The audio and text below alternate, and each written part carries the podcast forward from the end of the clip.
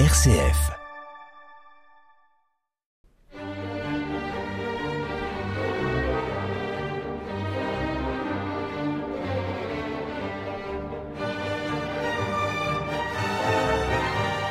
Bonjour et bienvenue sur l'émission Les pierres racontent.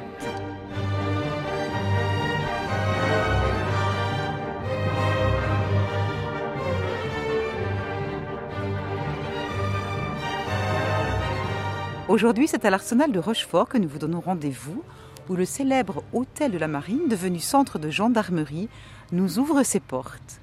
Nous vous invitons ainsi à découvrir à quoi ressemblait autrefois cet arsenal, comment fonctionnait ce gigantesque chantier à ciel ouvert et comment vivaient et travaillaient ceux qui évoluaient dans ce Versailles des mers.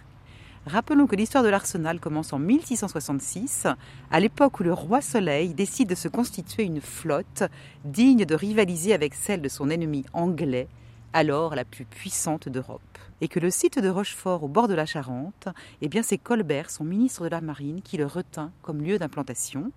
Cette histoire s'achèvera 250 ans plus tard, après que 550 navires y aient vu le jour. Nous sommes aujourd'hui en compagnie de Denis Roland, ancien conservateur du Musée de la Marine, qui va nous raconter et nous permettre d'imaginer la vie et l'activité bouillonnante de cet arsenal.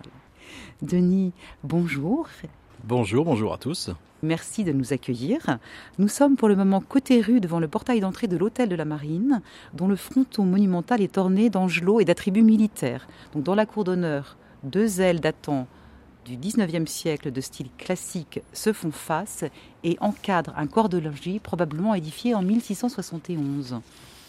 Oui, l'hôtel de la Marine, la préfecture maritime. Aujourd'hui, il a plein de noms, ce bâtiment, parce qu'il y a eu plein de fonctions qui ont été abritées ici. Il est construit très très vite, en 1671, donc 5 ans après la fondation de l'arsenal, il est déjà inauguré. Et il s'appelle à ce moment-là la Maison du Roi. On espère que le roi viendra visiter son arsenal. Il a failli le faire et puis finalement il a renoncé dernièrement. Donc Louis XIV n'est jamais venu à Rochefort. Mais ce logis est celui de l'intendant, c'est-à-dire de la plus haute autorité de l'arsenal. C'est celui qui représente l'autorité royale. D'une certaine manière, jusqu'à la fin de l'arsenal, ça a toujours été le lieu majeur de représentation du pouvoir central.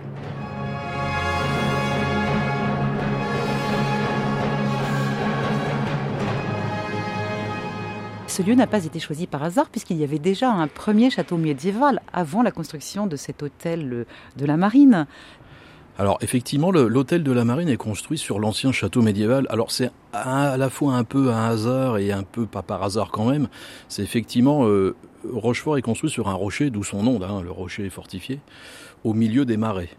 Et là on est tout au bout du rocher qui vient s'arrêter juste au bord de la Charente et...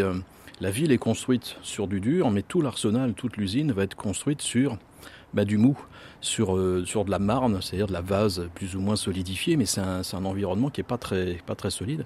Et ça va être toute l'histoire de Rochefort d'ailleurs. Et l'hôtel de la Marine, lui, il est tout au bord du rocher. Donc il est sur du costaud, il surplombe la Charente, il surveille la Charente. Et à partir de 1671, il ne va pas seulement surveiller la Charente, il va surveiller tout l'arsenal, toute cette grande usine d'État qui a une fonction stratégique majeure.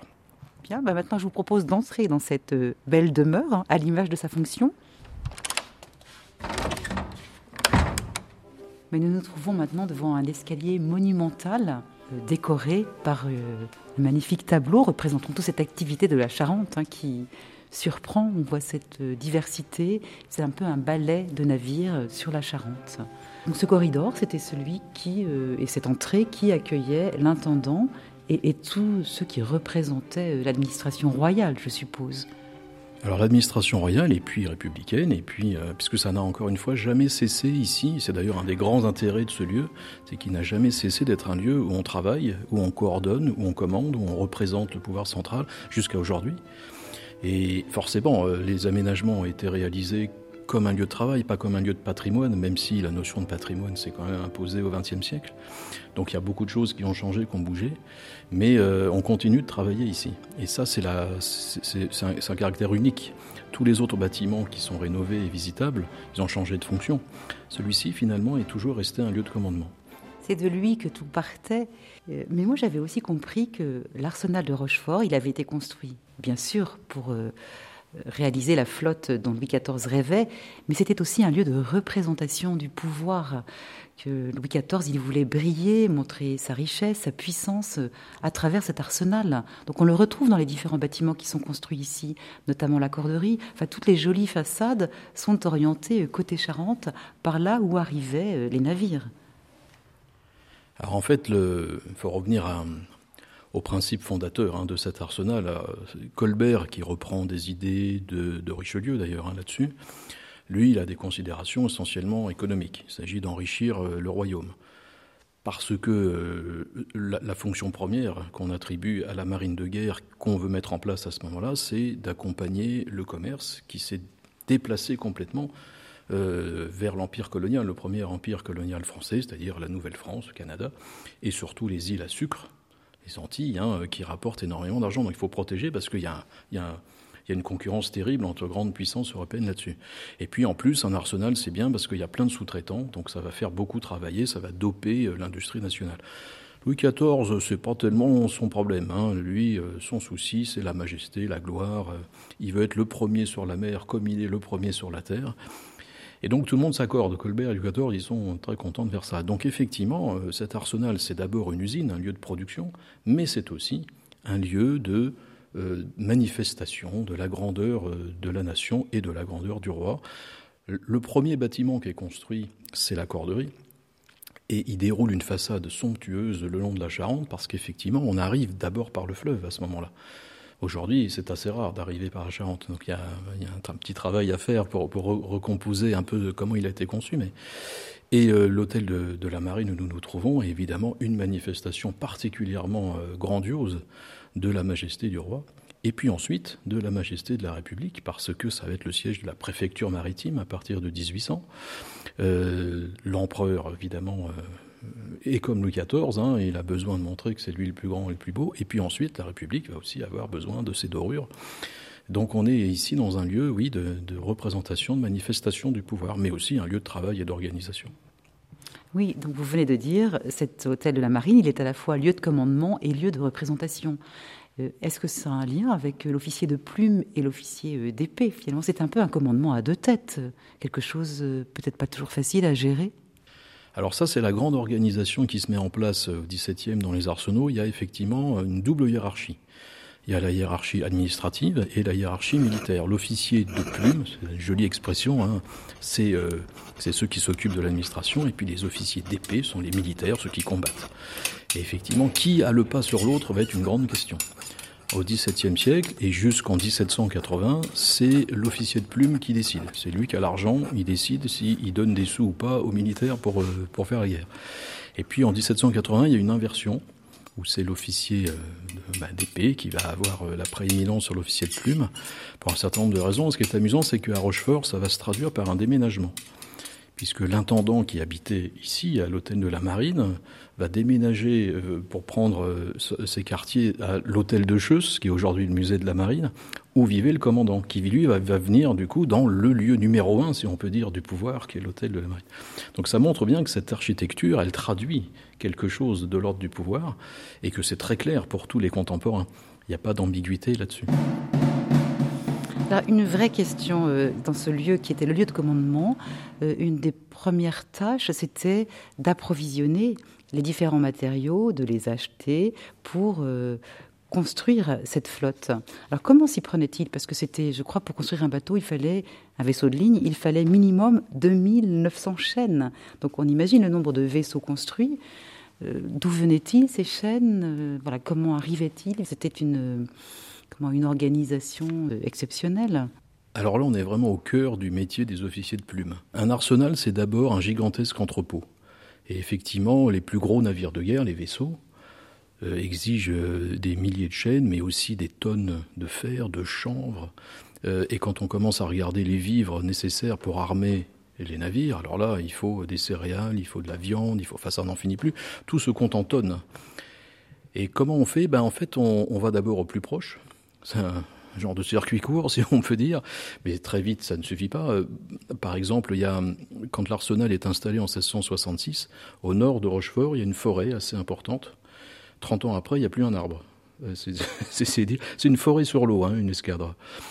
Et donc, en fait, on suit les autoroutes commerciales que sont les fleuves navigables.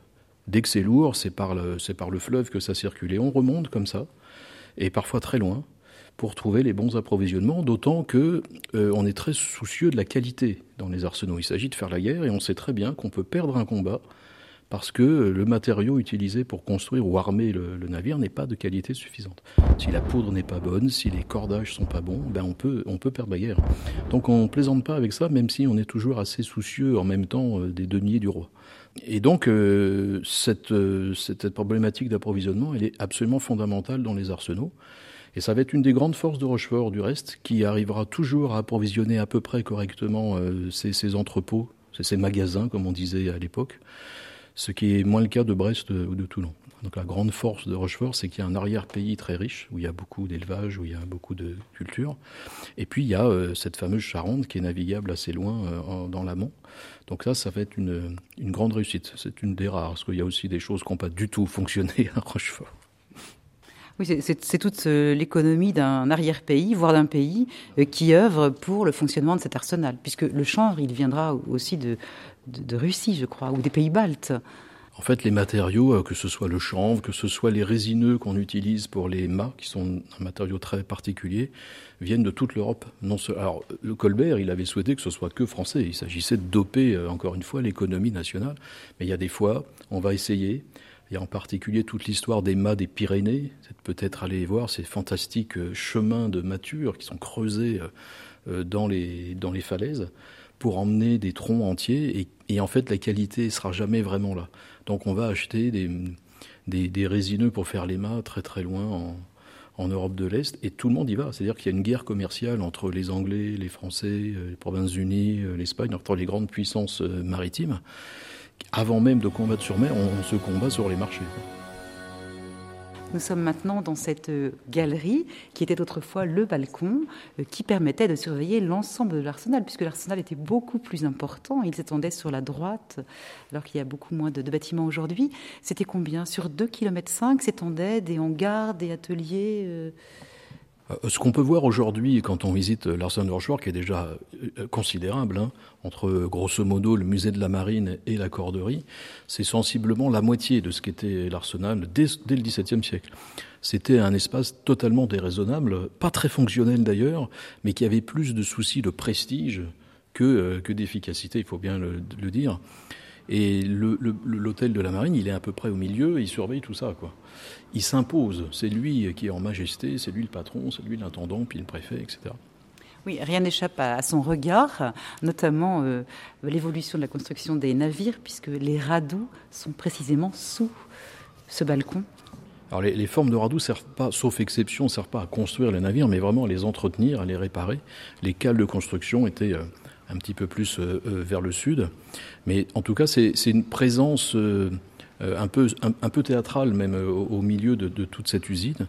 Et encore aujourd'hui, c'est assez étonnant, mais il arrive parfois que des cargos qui passent sur la Charente et qui vont au port de commerce, certains ont le souvenir en tout cas de ce qu'était ce bâtiment et donne un petit coup de sirène en passant pour saluer l'intendant, le préfet, plutôt le préfet je pense.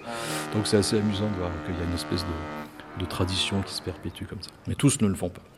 Alors un petit peu plus loin sur la droite, le long desquels il y avait aussi beaucoup de cabarets, de maisons de plaisir. C'était aussi un lieu de divertissement pour les marins, les matelots, puis les ouvriers qui devaient parfois trouver la vie difficile. Oui, il y a vraiment deux espaces à Rochefort. Il y a l'arsenal lui-même qui va progressivement se fermer. C'est un lieu très ouvert jusqu'à la fin du XVIIIe. C'est pas comme les arsenaux qu'on pourrait voir aujourd'hui à Brest ou à Toulon, qui sont des lieux stratégiques très très difficiles d'accès. Ça va se fermer au cours du XIXe siècle. Et la ville, effectivement, accueille une population souvent flottante, hein. C'est que ce soit des marins, des ouvriers, ils viennent parfois que quelques mois. Et donc il y a énormément de débits de boissons, des maisons closes aussi en pagaille contre lesquelles on ne cesse de s'élever. Mais en fait, Dieu merci, les prostituées étaient là, sans quoi la marine n'aurait probablement pas pu exister. Et on ne soulignera jamais la contribution des prostituées à la marine française. Donc oui, c'est une ville très, très agitée, très remuante, avec de la violence aussi, hein. C'est une ville qui restera toujours aussi un peu insalubre, même elle a cette réputation. On est entouré de marais ici, et tous les ans, il y a des épidémies de paludisme jusqu'à la fin du 19e, qui sont en certaines années dévastatrices. Mais on l'appelle le tombeau de la marine. Il y a en effet un ministre qui l'a nommé comme ça, mais son projet était de construire un nouvel hôpital. Donc il fallait noircir beaucoup le tableau pour obtenir les crédits. Mais oui, cette réputation-là va durer d'ailleurs longtemps. Au XXe siècle encore, les officiers qui étaient nommés à Rochefort touchaient la prime coloniale d'insalubrité, comme s'ils allaient en Guyane. A-t-on une idée du nombre de personnes qui travaillaient dans cet arsenal ? Alors on a plus que des idées, puisque les archives de la Marine, le service historique de la Défense qui a une antenne ici à Rochefort, a beaucoup de documents. C'est extrêmement variable. C'est d'ailleurs un des grands problèmes de la Marine en France, c'est que quand c'est la guerre, on mobilise, et quand c'est la paix, on a tendance à plus beaucoup s'occuper de la marine. Au contraire des Anglais qui continuent d'avoir un effort constant, quoi. Donc ça peut atteindre 6, 7, 10 000 ouvriers, et puis ça peut baisser à 2 000, quoi. Mais en tout cas, ce qui est assez étonnant pour nous, c'est de dire que pour Rochefort, la paix est une calamité. La paix, c'est synonyme de chômage, quoi. C'est une usine de guerre ici. C'est pas une image qu'on a tellement envie de mettre en avant parce qu'elle est pas très glorieuse, mais en même temps, c'est bien la réalité. Et il faut l'assumer. Il faut essayer de dire pourquoi est-ce que la guerre est si importante dans l'histoire européenne. Et Rochefort permet de répondre à cette question. Alors revenons à cette Charente qui coule sous nos yeux. Quelque chose de très difficile, c'était une fois le bateau armé, c'est-à-dire une fois qu'il était équipé de tous les objets dont il avait besoin pour naviguer, il fallait qu'il descende la Charente. Alors ça prenait du temps, je crois que tout le monde y participait, les bagnards aussi prêtaient main forte, on parlait de la grande fatigue. Combien de temps fallait-il pour descendre cette Charente jusqu'à l'estuaire ? Alors, il y a une chose qui nous étonne toujours beaucoup ici, c'est d'implanter une usine à bateaux de guerre à plus de 20 km de l'océan.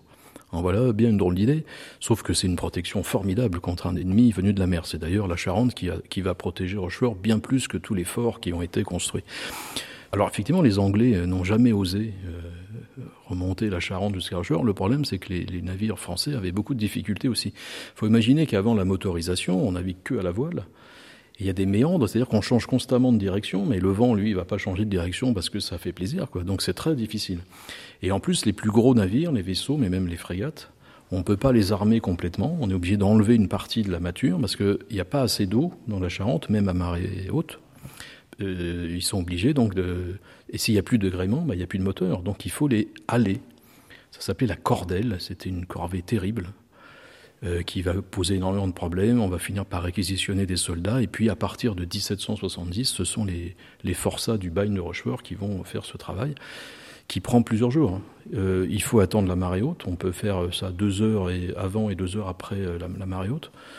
Et puis, sur les bords de la Charente, on a de la boue et de la vase jusqu'aux genoux, quoi. Donc, il faut imaginer parfois plusieurs centaines d'hommes de chaque côté, sur chaque rive de la Charente, en train de tirer ces énormes vaisseaux en bois. C'était une corvée redoutable, vraiment terrible, et qui a beaucoup marqué aussi l'histoire de l'arsenal. Aussi, ce navire, il va être équipé, armé tout au long de sa descente de la Charente. Mais le principal port, là où il est stationné, où il attend les équipages, c'est à quel endroit précisément ?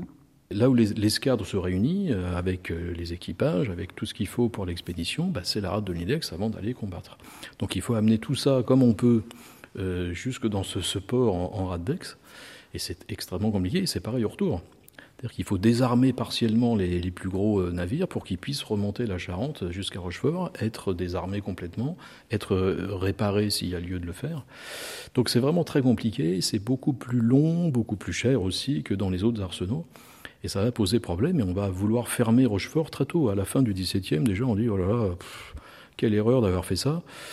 Et il y a 2 raisons qui font qu'on ne ferme pas Rochefort. La première, c'est qu'on a mis tellement d'argent dans cette usine et dans cette ville que selon le bon vieux principe qui fait que comme j'en ai mis beaucoup, je ne vais pas m'arrêter, je vais continuer d'en mettre.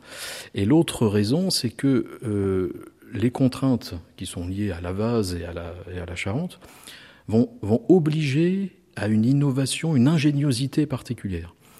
Et ce que Louis XIV avait rêvé comme le plus beau arsenal du monde va devenir une espèce d'arsenal expérimental où on va inventer plein de choses parce qu'on n'a pas le choix. On invente aussi, bien sûr, dans les autres arsenaux, mais là, c'est une nécessité vitale. Soit on arrive à dépasser les contraintes de l'environnement, soit on ferme.